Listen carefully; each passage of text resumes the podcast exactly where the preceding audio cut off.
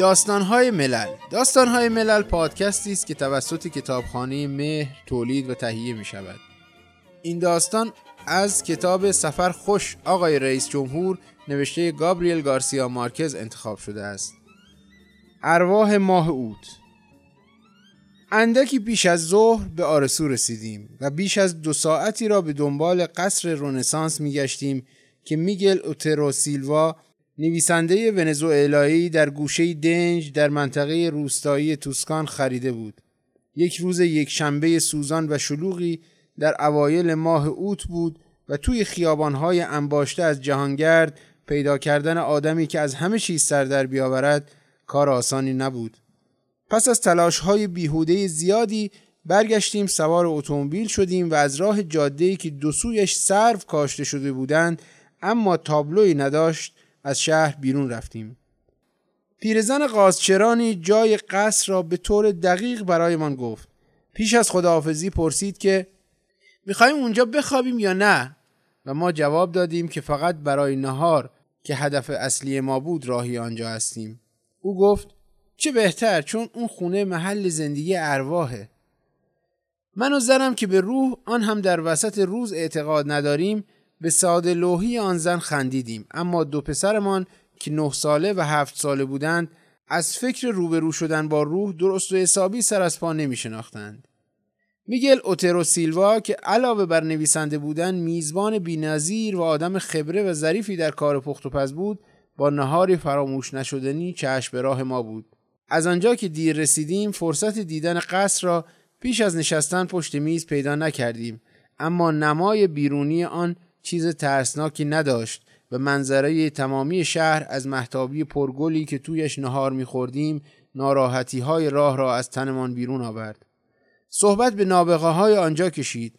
باور کردن این موضوع دشوار بود که آن همه آدم نابغه فراموش نشدنی در آن تپه انباشته از خانه و اتاقهایی به دنیا آمده باشند که به زحمت گنجایش 900 هزار آدم را داشتند. اما میگل اوترو سیلوا با بزلگویی کارائیبی خود گفت که آنها کجا و نابغه آرسویی کجا؟ و با صدای بلند گفت از میون این نابغه ها لودویکو یه سر و گردن از همه بزرگتر بود و ادامه داد و از او که نام خانوادگی نداشت و یک لودویکوی مشوق هنر و جنگ مشهور بود گفت و از قصر که ساختنش موجب تلخکامی او شد و در تمام مدت نهار درباره او داد و سخن داد.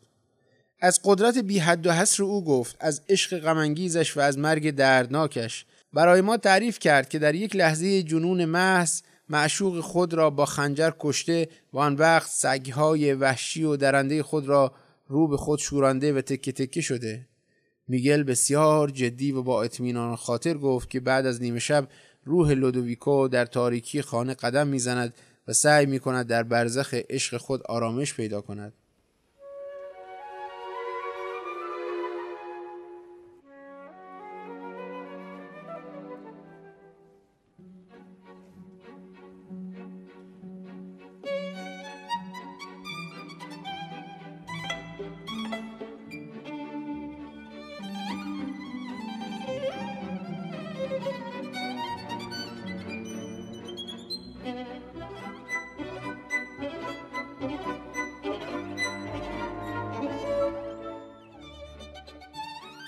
قصر راستی راستی بزرگ و تاریک بود اما در روشنایی روز با آن حال خوش و شکم سیر قصه میگل ظاهرا یکی دیگر از سرگرمی های زیادی بود که میگل با آنها سر مهمانان را گرم می کرد. بعد از خواب نیمروز ما بدون دلهوره توی 82 اتاقی که مالک های پیاپی قصر انواع تغییرها را در آن داده بودند گشتی زدیم. میگل تمام طبقه اول را بازسازی کرده بود. یک اتاق خواب جدید با کف مرمر ساخته بود یک حمام سونا و وسایل ورزشی و نیز یک محتابی انباشته از گلهای تماشایی که ما تویش غذا خورده بودیم. طبقه دوم یعنی طبقه ای که در طول قرنها بیش از همه مورد استفاده قرار گرفته بود شامل اتاقهایی می‌شد که سالتبار با اسباب و اساسیه ای از دورانهای مختلف که به حال خود رها شده بودند. در طبقه بالا اتاقی دیدیم که دست نخورده حفظ شده بود و از دسترس زمان به دور مانده بود و آنجا خوابگاه لودیویکو بود. لحظه دلانگیزی بود. در یک جا تخت قرار داشت با پرده هایی که با نخهای طلایی دوردوزی شده بود. رو تختی با گلاب تندوزی های نادری که هنوز با خون خوش شده معشوق قربانی شده سفت و سخت بود. در جای دیگر بخاری قرار داشت با خاکسترهای یخزده و آخرین کنده هیزومی که به صورت سنگ درآمده بود. در طرف دیگر گنجه دیده می‌شد. با اسلحه های آماده شلیک و در قابی مطلا تصویر رنگ و روغن سلحشور غمگین که به دست استادی از اهالی فلورانس نقاشی شده بود. نقاشی که بخت آن را نداشت که نامش باقی بماند. اما چیزی که بیش از همه بر من تأثیر گذاشت رایحه توضیح ناپذیر توت فرنگی های تازه بود که تمام اتاق را آکنده بود. روزهای تابستان توسکانی طولانی و کاهلانند و افق تا ساعت نه شب همچنان خودنمایی می کند. وقتی گردش ما در تمام قصر به آخر رسید ساعت از پنج گذشته بود. اما میگل اصرار ورزید که ما را به دیدن نقاشی های دیواری پیرو دلا فرانچسکا در کلیسای سان فرانچسکو ببرد. بعد از آنجا زیر آلاچیق میدان سر فرصت به خوردن قهوه پرداختیم و وقتی برگشتیم تا چمدانهای خود را برداریم با غذای روبرو شدیم که انتظارمان را می‌کشید. و بنابراین برای شام ماندیم.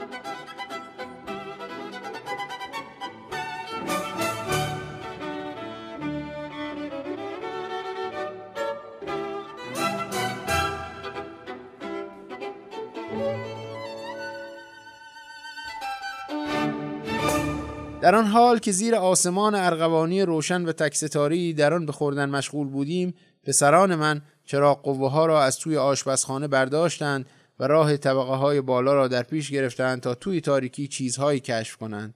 ما از همان پشت میز صدای گروپ گروپ اسب های وحشی را روی پلکان ها می شنیدیم صدای ناله درها و فریادهای سرخوشانه که لودویکو را توی اتاقهای تاریک صدا می زدند.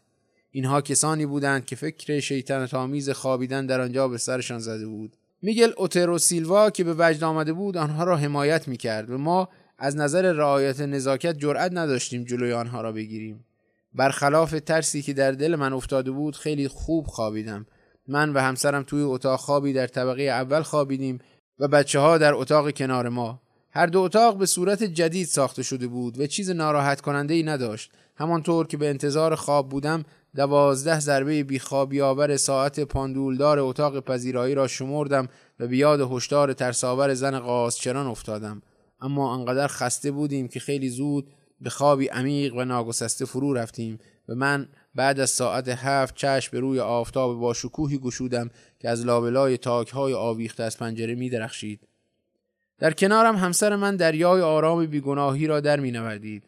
به خودم گفتم چقدر ابلهانه است که توی این سال و زمان آدم به ارواح اعتقاد داشته باشه تنها در این وقت بود که از رایحه توت فرنگی های تازه به خود لرزیدم و بخاری را با آن خاکستر سرد و آخرین کنده هیزم سنگ شده دیدم و تصویر آن سلحشور غمگین را در قاب طلایی که از فراز سه قرن چشم من دوخته بود چون ما در اتاق خواب طبقه اول که شب پیش تویش خوابیده بودیم نبودیم بلکه در خوابگاه لودویکو زیر سایبان و پرده های گردآلود و شمدهایی بودیم که از خون همچنان گرم تخت نفرین شدهش خیس بود.